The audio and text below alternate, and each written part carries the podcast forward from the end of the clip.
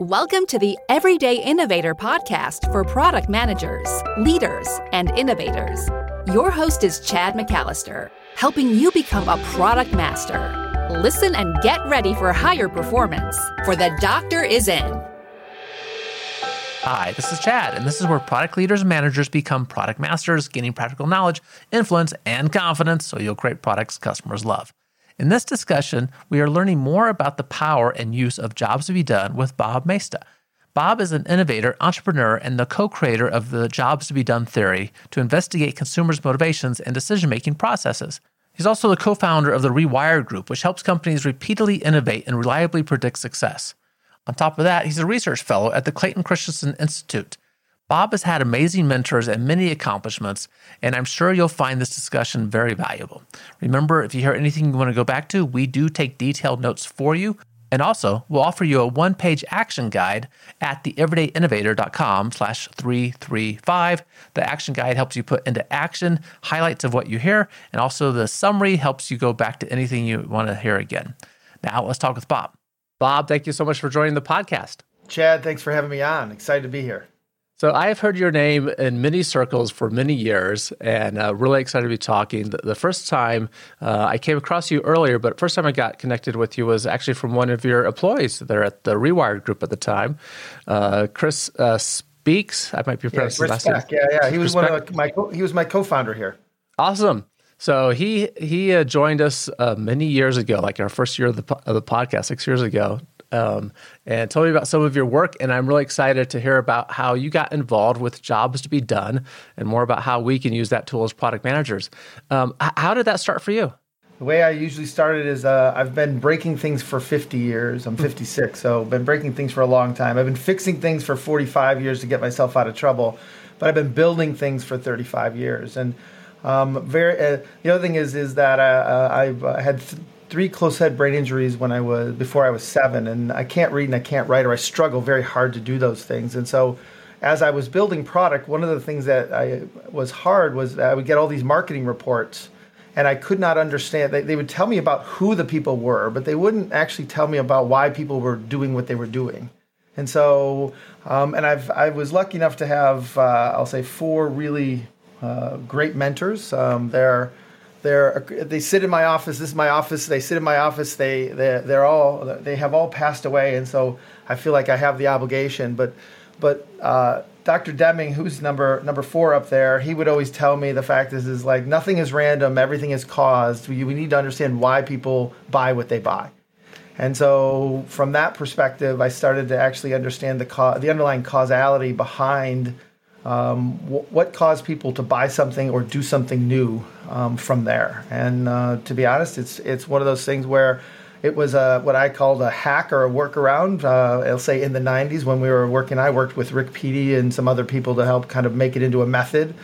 And then I started to collaborate with Clay Christensen. Uh, he and I had a very interesting relationship for almost 27 years. We had four hours uh, a quarter for 27 years with no agenda. And mm. in 2010, he really kind of pushed to try to turn it into a theory, um, which I didn't really understand what it meant because I'm just a practitioner. And from there, like uh, Clay uh, has made it famous uh, through his book "Competing Against Luck." So it's uh, it's a very it's a methodology that is based on that premise that people don't buy buy products; they hire them to do a job in their life and to understand the struggling moments that actually cause people to say today's the day they want to do something different. Good. I'm curious who the two other mentors are. Uh, oh, the two others. So one is uh, so number one is Dr. Willie Moore. Dr. Willie Moore was my first uh, uh um, uh, supervisor at, at Ford. She was a she was the first African American to graduate from the University of Michigan with a PhD in particle physics. And at some point in time, I don't know if she she felt like I was she was she was being punished to give this dyslexic kid to her, but her and I hit it off famously, and she taught me all. She was like the ultimately the the the practitioner of Dr. Deming and Dr. Taguchi's work. Number two is Dr. Genichi Taguchi, who was um, uh, basically right after the uh, uh, World War II, basically helped rebuild the infrastructure for Japan and he invented some methods around how to prototype and engineer uh, way efficiently and effectively. And uh, I went and learned those when I was uh, um, you know, 18 years old is I, when I met Dr. Taguchi, and then Clay Christensen number is number three, and Dr. Deming I actually met when I was 18 and uh, became an intern for him, and went to Japan and learned all the different methods. And so, uh, my foundation is is in started in uh, uh the quality realm and improving product uh, current product, and then Ford had me be part of a team that actually uh, worked on. Um, redevelop, basically uh, taking their development time from 72 months to 36 months. Mm-hmm. And so I learned all the methods and tools. So I was like the the grunt on the front line, just learning everything and and and spending all my time learning how to develop new products. Uh, I really appreciate the background. Uh, great mentors that you have had there, and I'm quite jealous, especially the time with Clay Christensen. It's it's it's very interesting as as I as I reflect on it. It's one of those things where the first thing the, the thing that uh, I, I, think of dyslexia as the greatest gift I have ever got, but I would never give it to my children. mm-hmm. Right. And it's one of those things where I have to learn through questions. And so when I met Dr. Deming, I, I asked him, he said 52 questions in 20 minutes. And, and for him, he basically turned to me and said, Boy, you are a curious kid, aren't you? And I said, Well, I, this is the way I learn. And so that's where he actually asked me to, to be his intern for the summer. It was very, very interesting. So I think all of them love the way that I ask questions, and that I, I'm um, I, I'm I'm genuinely trying to understand how things work. And what a great background for us as product managers and innovators, having those experiences that you've had to cut development time in half, something that we yeah. all feel pressure to do, yeah. wanting to make products better, the quality aspect, yeah. and actually meeting problems that customers have.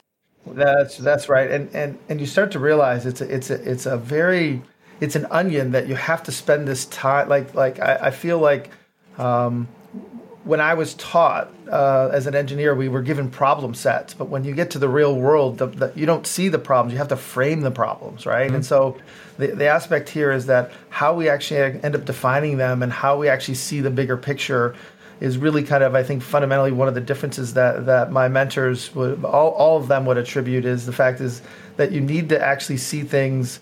Um, in a very holistic way and not isolate out a problem because if you just focus on one problem you end up causing another problem that's related but but unknown. And so seeing how things work is at the core of everything. Yeah absolutely. That that seeing things as a system the system that they yeah, are. yeah exactly. Exactly. Okay, our topic is jobs to be done because you yeah. are a, a, great practitioner of this. And I'm wondering if you can start us off with an example before we get into kind of the specifics of the steps one would take um, to just help us appreciate what jobs to be done can do for us. Yeah, so so I think the one of the a, a, a simple example is so um, I've done seven startups and and you know I've worked on over 3,500 different products, but I think um, one of the things I did in 2005 is I basically uh, um, in the attempt not to travel, I basically uh, uh, uh, partnered with a with a company that uh, was a builder and figured out how to apply all my tools and methods and techniques to the, the building industry. And um, the first thing, uh, you know, when I got there, they basically told me all the features and benefits of the house. They taught me all about kind of how to, you know, and I, I took the role as uh, VP of Sales and Marketing. And in, in, the end, what I realized is that, you know, our features looked like everybody else's features. And they had this underlying premise that, you know, people who bought a new home, a new construction home, now, you know, they never looked at used. And um, as I went and applied some of these methods, it, it, it was very, very uh, evident that, that, that, we could actually understand this business very differently. And so, what I did is I went and interviewed. We basically uh, built homes for first-time home buyers, divorced family with kids, and downsizers. Think of like your parents, right? And ultimately, the way to think about it is what causes your parents to say today's the day that they're going to sell the house that you grew up in and move into one of my condos or into a condo right? And it's it's uh, the product is actually irrelevant. So one of the things i learned in japan was they kept talking to me about what they call uh, technology agnostic requirements right? And i kept going like i have no idea what that means. It's like i want to know what the customer wants irrelevant of how we actually solve it and so that has always been kind of one of the underlying pinnings of what jobs is about, which is how do I understand the context that people are in and the outcome that they really want, and understand that struggling moment that is causing them to say they want to go from point A to point B, hmm. right? And, and, and ultimately, there's what we call the forces of progress that are pushing them and pulling them, and anxieties and friction and habit. Um, but there's also a timeline that actually enables people to um, kind of like go through these phases of, of having a first thought, basically uh, uh, passively looking for something, actively looking, deciding, etc. And so the framework itself helps us try to understand those things. And so, for example, one of the things that I learned by interviewing, so first of all, I only interview people who have always already moved, right, or have already tried to make progress in that way. Okay. And so, and, and an example would be is that that um, one of the things that was a very big frictional point is that they would go from like 2,500 to 3,000 square feet home to a 1,654 square foot condo. And so they'd have to get rid of some stuff. And you found that when people would move, they, they that was actually the emotional bank account for them of like they, they, they didn't know how to actually get rid of things. And so one of the things, one of the features that we ended up adding was we included moving and two years of storage, and then a place to sort the stuff in the clubhouse. When you, as your the, as your parents are there, uh, you could actually sort it out, and they could give you the box. And by and, and by adding that as a as a way to reduce the friction, what we were able to do is actually increase sales twenty two percent. Hmm. And so it's these things where what I realized is I wasn't really a builder, I was a mover. My job was to help somebody move from one place to another and to understand what were the things that actually motivated them to get there and what were those frictional points to, to actually uh, get rid of it. And so I ended up having to, for example, have crews that would fix their house to help them sell it so they could buy my house. And so there's all these other things I would do as a builder that no other builder would do because they just thought if they gave $5,000 off or they gave free granite or they gave stainless steel appliances, they could actually make it work. And we, we, we literally went from 4% market share to almost 14% market share excellent change. And by, by understanding what the customer's problems actually were. Um, That's right. And, and, I relate well to this because we're not at that stage of downsizing yet, but, uh, but my one daughter started. There. It is. my one daughter started college. My son will be in a couple years, and I'm starting to think about it. Right. Um, yeah. And part of that uh, emotional attachment is to the memories in the current yes. place. And what is yes. that going to be like when we don't have the current place anymore? That's right. That's right. That's right. And and think of it as, as, as what's the journey they have to go through, but but you have to realize without the struggling a lot of times people talk about journey mapping and trying to reduce the the, the, the struggle and the and the friction. And my thing is is but sometimes the struggle and friction actually help create the value of what they're doing. And so part of this is to actually understand like like what is what what's the progress they're trying to make and what are ultimately the outcomes they're trying to get to because there might be 20 different ways to help them get there. And so mm-hmm. Um, uh, Taguchi would always say to me that one of the things he would say would be, uh, you know, there is way more that we don't know than what we know, and don't ever forget it. right? And so, as much as I might know about moving or building a house, the reality is like I don't know as much as how it, from other people's perspective. So it taught me always to be able to talk to people and talk to consumers and understand their underlying causal mechanisms. Good. So um, I, I, really appreciate sharing that uh, example. Interrupting the interview to share something really important. We'll get back to the discussion in just a minute, but I want you to know about an extraordinary system called the Rapid Product Mastery, or RPM experience. In just nine weeks, you can have a higher performing product team, meeting only 75 minutes a week with no travel required. One product leader, after trying all the typical training workshops, turned to the RPM experience to get real change for his team. He said that this is the only training that provides an integrated product management perspective. It did exactly what I needed it to do. If you have a group of 5 to 14 product professionals, learn how you too can have a high performing team in just 9 weeks, 75 minutes a week, without travel. This is the system created by Chad based on his experience working as a product leader, coaching several organizations, and deeply studying innovation during his PhD work. Get the guide for yourself at theeverydayinnovator.com slash RPM. I want to ask you about one other, because uh, this is one that Chris shared uh, from you when he was talking about what this jobs to be done thing is, right? and I think yeah. this one goes back a little bit further. Yeah. And I have retold this story many times because I thought it was such a good example. So you, you got to set me straight, which is why I'm asking yeah. about it. Yeah, yeah. The, the, uh, the job that a Snickers candy bar does versus the job that a Milky Way candy bar does. So when you when you when you start to think about products, the fact is is that a Snickers and Milky Way are, are made with the same chocolate, One has a little bit lighter uh, center, uh, but but they actually have almost all the same ingredients. One has peanuts, one doesn't, and so you would think that they compete. They, they sit on the the candy, uh, the, the, you know, the, the aisle in the in the grocery store in the same place, or in the in the you know in the in the pharmacy or wherever you get your candy bars. Right? They, they mm-hmm. sit side by side next to each other. But when you actually talk to people about what causes them to say, you know, why a Snickers and why now, or why a Milky Way and now, you actually find out that they get hired in very different contexts with very different outcomes. And and what's what's interesting is, for example, when you when people eat a Snickers, it's typically um, they they missed the last meal or their stomach is growling in some way. They have they have some work to do. They feel like they're running out of energy, but they don't want to eat something too big that it's going to spoil their their their uh, you know the next meal and at the same time they don't want it to be a mess. Like they don't want to have to pull it together. So it's it's it's about the quickness of almost like mainlining food into their system so they can get do the work they have to do right? It's like fill the gap kind of thing.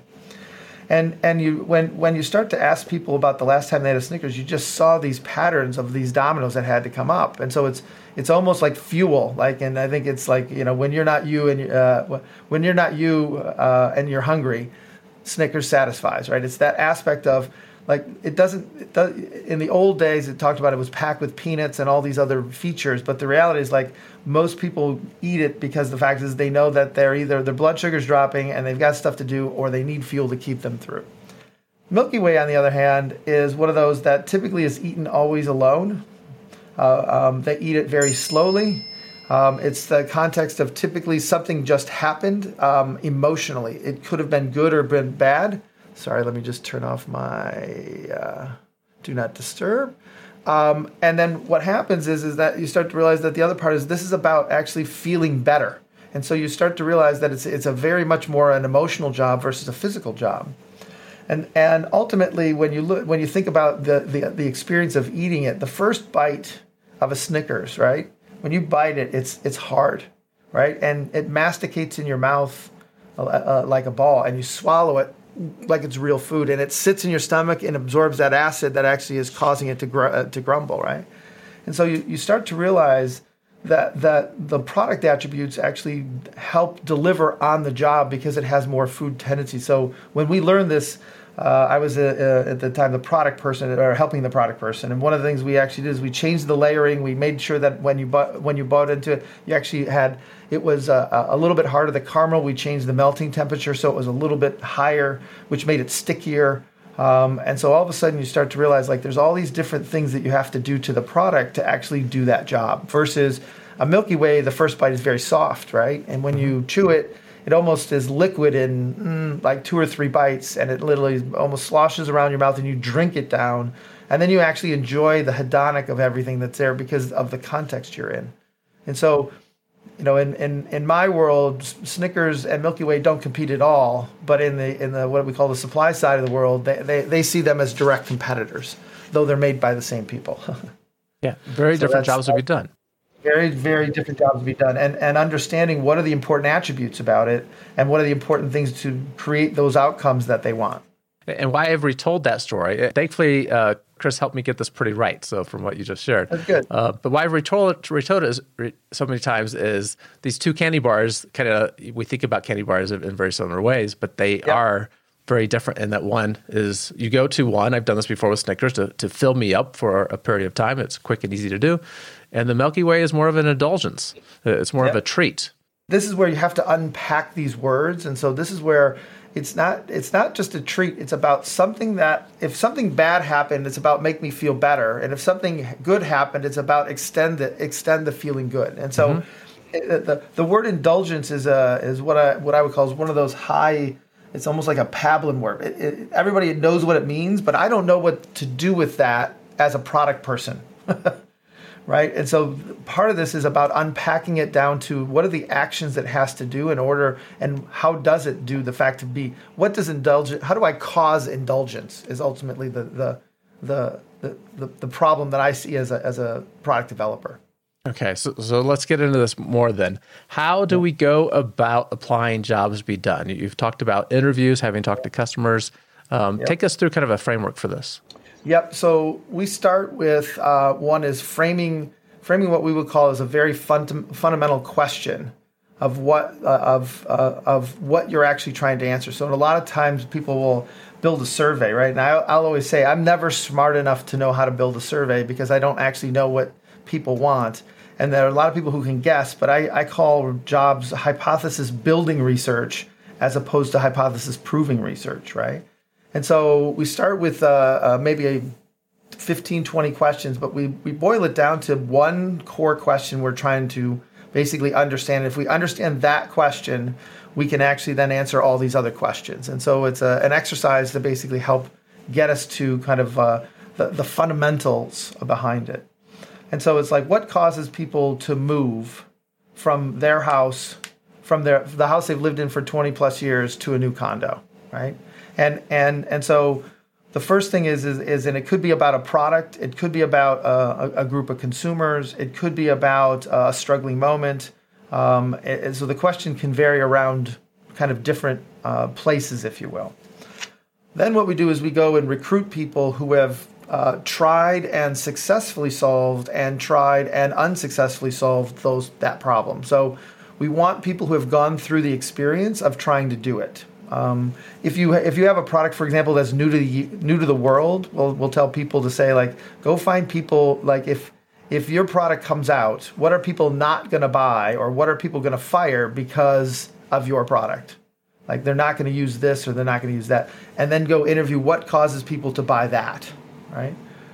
And so then we basically recruit these people and we do uh, usually a one hour interview where we actually use uh, more. In, uh, so there's a book by Chris Voss called Never Split the Difference, but it's more or less. And uh, very early on in the early '90s, I was trained in interrogation techniques uh, from uh, both uh, intelligence and and criminal experts, who basically helped me understand how to. Um, ask question better ask better questions that really get at what people mean and is and get down to the actions that actually help them do what they do. And so the interviews are about an hour long, um, and they they revolve. Most of them are on the phone. They they can be face to face, and then after each interview, we debrief it and we we we we codify that interview in terms of what are the pushes that pushed people to say today's the day they have to do. What are the pulls that actually had to happen? What anxieties did they have and have to overcome, and what habits did they have to give up on, or or what habits did they have to break in order to make that progress?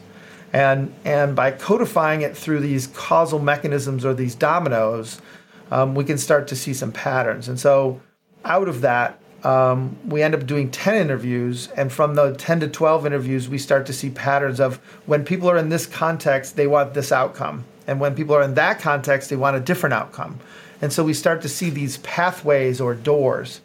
Um, and we use we end up using math. Uh, so um, I've uh, done some work with uh, um, Todd Rose, who's the, done the end of average, and I use I use basically uh, next nearest neighbor analysis to basically understand how many unique stories do we really have that enable us to then understand the the jobs that people are actually hiring your product to do or a product to do, and from that then we decide what we want to do. And so. Um, Intercom is a really good example where they had one product and they basically thought it was about it's a uh, basically a platform that helps you communicate with your customers um, and see what they're doing and, and understand. And um, when we actually they thought it was uh, all the data in one place from cradle to grave was their original kind of positioning but we actually found four different jobs that they did and and what they end up doing is breaking them and and they started them as kind of packages but they ended up making them as four different products that enabled them to actually understand how to grow and they grew about uh, almost uh, uh, you know 5x in, in 18 months basically by just changing from one product to basically seeing the the five the four jobs that they actually did Excellent. Okay, so you you unpacked a lot of detail for us there, which was wonderful. I, want to go back to a few things, but first, is there a resource that you would point us to to say, okay, this is where you can learn more? Um, yeah, so there's a couple places. There's Jobs to Be Done Radio, which uh, there the, there's some older interviews there, but there's some stuff uh, that's going on there. Competing Against Luck is a good primer to get you into jobs. It's uh, a lot of it is uh, so, uh, some of my clients and and Taddy's and and uh, Dave Duncan's, but it's it gets to kind of building the theory and what it's about. And then I just wrote a book called Demand Side Sales, which is which is actually uh, applying the entire method to the sales part of the business. Which um, the main purpose of writing the book uh, around that was the fact is is like how can you go to business school and not have a sales class? and, and realize that that at some point we're always selling. And as a founder, you're selling investors, you're selling, you know, co-founders, you're selling employee. You're like you're trying to actually help people make progress, and so it's using it to that. And that has actually examples of interviews in it as well. Yeah, I, I like these interesting connections that you've made uh, to some areas that we might not think of initially. So, like Chris Voss, I believe he, he was the oh, FBI negotiator yes. that is now you know well known Infant. for yes. for teaching people negotiation. And so you refer to him in terms of trying to identify why people do what they do. Yes. Unpack that a little bit more for us. How, how do you accomplish that in those interviews? So I have a I have another book I'm just finishing. It'll be out in September. It's called Learning to Build, and and one of the things I talk about is empathetic perspective, and it's being able to see the world from their side and realize that, for example, most people when they start this process, they have no idea of a solution. They only have problem language. And so you start to realize that they can only talk about the the problems they have without actually knowing what the solution is. So so for example, um, you know I've done some work where people will buy leadership training, right? But leadership is not a problem; it's a solution. What are the symptoms that people have when they have poor leadership? And what is the things they talk about? Well, we have high turnover rates, we have low morale, we have like all these. That's what they're actually. That's the problem they solve. Leadership is the answer, not the solution, uh, not the problem. And so part of this is actually understanding and empathizing with them to, to the language that they really use. We keep trying to make everybody learn our language. Like I think of Starbucks as the anomaly, where like everybody's learned how to order a Starbucks. If you're a Starbucks fan, you know exactly how to order. But if you're not, you have no idea how to order. The anxiety going into a Starbucks for me, because I'm not a big proponent, like I don't go there often. I'm like, yeah, I just need a medium coffee. Like, like, uh, you know, like at some point, I think that's a vent. Uh, yeah, I don't know, tall. I, I don't know. Anyway, but it's that that the, the aspect here is making sure you understand it from their side. The other part is that people the, the interesting part is is that people lie to themselves about why they did something. So if you talk to somebody about like why they bought a car, right? And they say, "Oh, I bought a it's a great deal and it gets awesome gas mileage."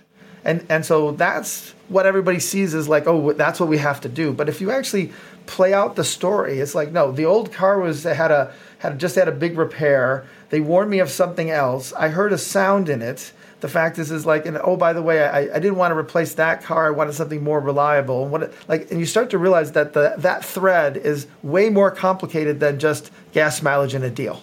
Mm-hmm. and so part of it is being able to unpack past the uh, i always call it the cake layer. The, there's this cake layer of like oh i wanted it to be easier. I wanted it to be faster. But it's like what does that mean? And what outcomes do you get by having it be that way and so it's really spending the time to unpack down to the actions or the outcomes or the context that caused people to do things. I like that cake layer. I think, think of the frosting around the cake, right? Which is right. the gooey, yummy part for some of us, at least, to, to get to, but doesn't really do anything for us. For marketers, they love that. They, they like. I think marketers' objective is to give the most ambiguous word that everybody can relate to. That's close enough, but like when you say, boy, it's fun, as an engineer, I got to cause fun. Like, holy crap, like causing fun is actually really hard to do. Mm-hmm. And there's probably 23 ways to do it.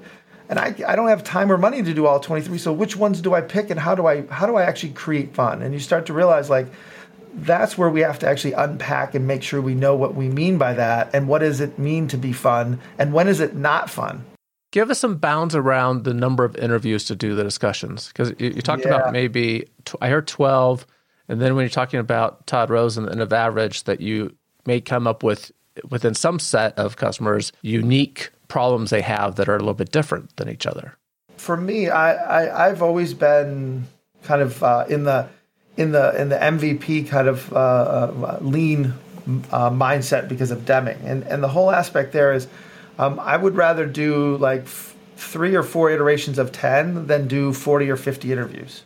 Because mm-hmm. at some point you start to hear the patterns and the and the, the causality is very very similar. And so to me, it's it's being able to actually. I, I usually only do rounds of ten to twelve. Um, I'll say in the early days, I had people convince me that I needed to do fifty, and you know they they begged me to stop at twenty two. so I think the, the reality is is that there's ways in which you can do the qualitative piece to get the right variables or the right dominoes. And then there's a quantitative piece to actually size and see the differences between it in industry, like or in, in ge- geography, for example. And so, like we did some work for a consumer electronics company where we did uh, we we we, fa- we did the work actually in the UK. We found the jobs in the UK. Um, and then we sized them in the UK. And then we went to France, we went to Russia, we went to Japan, and the jobs weren't actually different. They were the proportion size were different in different in the different cultures. But what you found was the the language that they use um, might have been slightly different, but the but the vector of the context and outcome were were actually universal across. And so it's finding those really fundamental things up front that I think help you in a development project immensely to know what the trade offs are that consumers make and how to actually know what to focus on and what not to focus on. Good. So we're not talking about large numbers of interviews that have to be conducted. No. And this has been my experience too that even in 5 or 6 I often find really useful insights that we probably weren't thinking about before. Um, and then you're just kind of looking to see if those patterns bear out when you do a few more. That's right. And and a lot of times, what we'll do is we'll actually um, figure out ways to go back and look at other data. Again, most big data or surveys are are are averaged, and so they say on average this and the. And what I like to do is go back and say, no, I want to cluster the data. I want to I want to take those thousand respondents and say like, all right, let me cluster and say who did similar answers to somebody else and say, all right, now let me tell about this subgroup. And you start to realize by aggregating the data as opposed to kind of analyzing the data, you, you actually get really different answers. And so the so Todd always talks about that we we typically aggregate and then analyze, but in in in you know in jobs and in and and when you start to talk about the science of the individual, you you actually analyze and then you aggregate. And that's a really big distinction to me of how I do so, or how we do some of the analysis.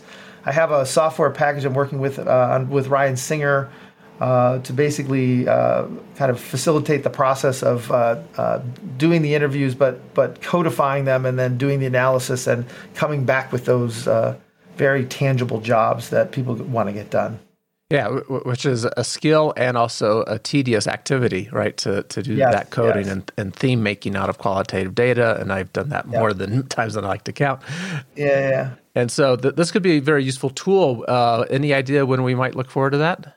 Um, so I I have uh, I've, I have some alpha people. I have about 20 alpha people now. We'll have a, a beta in the summer and it should be launched in the fall. Okay. And I suspect one question listeners have in their minds is, well, how do I actually conduct an interview? Yeah. And we're not going to have time to go into details of this, but uh, again, where, where could you point us for more help? So we have uh, I've started a YouTube channel, um, and then I've been doing podcasts where I'm actually interviewing people and demonstrating it uh, on it. So I have probably five of those. And so if you look up Bob Moesta, M O E S T A, uh, I have a YouTube channel for that.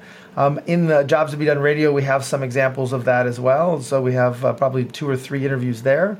Um, there are interviews in the book uh, of D- Demand Side Sales um, from that perspective, and then um, you know um, there are there are lots of people who are kind of uh, have different podcasts around it. So my thing is, is you can hear them.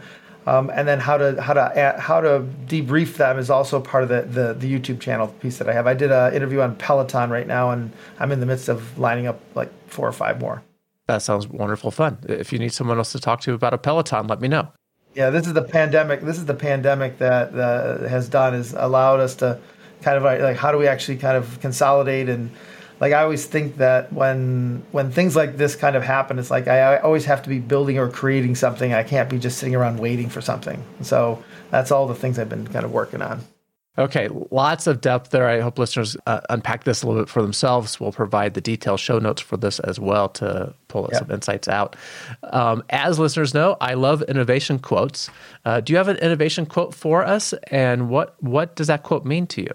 Yeah, so I always say uh, context creates value and contrast creates meaning, and that um, to me that that's like uh, that that's what I see on my my headstone. Right, it's one of those things where um, the the a Snickers in the wrong context is basically just it, it actually doesn't satisfy. And so realizing that your product has to actually f- go find the right context for it to actually maximize its value. And so part of this is realizing that understand the contextual variables that wrap around your product or, or, around your customer that actually makes it as valuable or more valuable than if it's not there. Right. And then the contrast to create meaning is is it's one of those things that's uh, I talk about in the sales book, but it's like people actually need contrast to actually understand how to decide and that that at some point I need I need to vary things or so for example one suggestion is every time we're selling I want to actually show people three different things because Dan Ariely says this best in Predictably Irrational but it's like at some point they don't actually choose uh, the one they eliminate to the one. So what happens is if you give them three choices the first thing they do is they take the one that they don't want and they say nope that's out. And they're left with two. And most of the time you think well they'll compare the two to each other but the human behavior actually does is they compare each one to the one that's out, and they actually talk about the one that's closest to the one that's out, so they eliminate to the one they want. So this is where people will say, "I don't know which one," but but if you ask them, "Tell me which one it's not," they can almost decide instantly. Hmm. that's so, a really good insight. That's so. So to me, it's that contrast to create meaning is like in, in a lot of cases, people will say words like, I want it to be easy. And I'll say, well, okay, so tell me what's hard about like, and they'll say easy, like just, it's gotta be easier. And I'll say, well, then tell me what's hard about it. And they'll say, bam, bam, bam. They can give me almost a hundred things around what's bad about, but most people don't think about trying to define the opposite or the mm-hmm. contrast to it. And contrast usually gives us way more meaning. That's a good way to think about that, right? The, the instead of asking people to make a choice, in that sense, you're asking people to um, say what they don't want, and that might be easier to get our hands around. Or like somebody say, "God, I was just so excited for the for the Peloton to come." I'm like, okay, excited like your birthday, excited like Christmas, excited like you know you're getting married, and they're like, Oh yeah, no, not like Christmas. It's like getting married. Like this was like I was so you know, and you start to and and that contrast allows them to have a whole new set of language to talk about something because you build a metaphor space for it now, right? Yep. Are you still doing those interviews about Peloton? Uh, I am. I am. I have to tell you, that one I did last, I did one last week. It was so funny. Uh, the the this this uh, this woman who ended up purchasing it was ultimately she bought it because she needed her time and I kept going like she kept talking about like you know I don't really work out I really don't want to work out you know I have some friends who are on it and we, we went around it and then again about 35 minutes into the interview it's all of a sudden it's like well you know I just need some me time I'm like what are you talking about she's like when I'm on the Peloton, I literally nobody's allowed to bother me. Like like in the pandemic, I'm literally locked in the house with my husband and my kids, and I can't go anywhere. And to be honest, the closest it comes is I realized one night I was having a glass of scotch at you know 10:30 at night by myself and going like I can't do this the rest of my life or I'm going to be in trouble. and she she literally said that that's how I how I got to a Peloton. And so Peloton th- keeps thinking everybody's buying it because it's about you know, uh, the workout and it's about being together and it's about, and she's literally like, no, this is literally the way I can get, like, no, people know not to buy. I put my headphones on, I can literally get in the zone, and I have literally this two by four place in my house where it's now me. like, wow. Yeah, I, I, think there's a lot of insights just in the usernames that people pick for uh, for exactly. the Peloton account. Um, and exactly. as I've been riding, I come a, for some reason I keep coming across uh, uh, "Ride to Margaritas." I think is one I, yeah, yeah, see yeah, yeah, yeah. exactly right, exactly right. That, that's insights. Yeah, my my favorite is I, I, a long time ago I did some work for uh, like a um, sports performance company, and they they we had us go uh, talk to and meet with people who were like extreme athletes, right? And we, we watched, we hung out with them for two days. We saw everything they did. And, you know, as I was walking out the door, I, I, I, I realized I had not seen the freezer. And I go like, I, am sorry, is, can I just take one peek in the freezer? Cause like we've looked in the fridge, we watched you make all these things, but I just, I didn't have, and you just saw the person go like, oh. I'm like, what's going on with that? And then, like nothing. We go to the freezer and there's like five gallons of ice cream in there. And I'm like, what is this? And she says, well, this is the real reason why I work out so much. I love ice cream, and I I know that that for me to actually eat it, I have to actually do all this other stuff. I'm like, holy moly! Like it never came up in any of the conversations, and so it's like. It, it just it highlighted this whole notion of like you have to dig deep and you have to you have to ask the question that's in your gut. Lots of great insights, Bob. I'm going to put links to the resources that you shared with us along the way. Where is the like the best one place for people to remember? Would it be your YouTube channel? Uh, YouTube channel, um, uh, LinkedIn. I'm doing. Um, I have some people helping me write uh, post. Like the, I think the cool thing is, is in the last 12 months, I've figured out how to get uh, a team together to help me write books, and so mm-hmm. I've been writing books and blog posts. And the latest stuff is all uh, LinkedIn is the best place, and it's Bob M O E S T A Bob Moesta. I will make sure there's a link to Bob Moesta's uh, LinkedIn profile in the show notes as well. Bob, thank you so much for spending time with us. Thank you. Thanks for having me. Thanks again for listening. This is where product leaders and managers become product masters, gaining practical knowledge, influence, and confidence so you'll create products that customers love. Find all the written details of everything we talked about with Bob and that one page action guide to help you put into action some key insights right now at theeverydayinnovator.com slash 335. Keep innovating.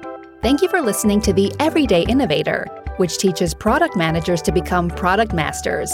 For more resources, please visit theeverydayinnovator.com.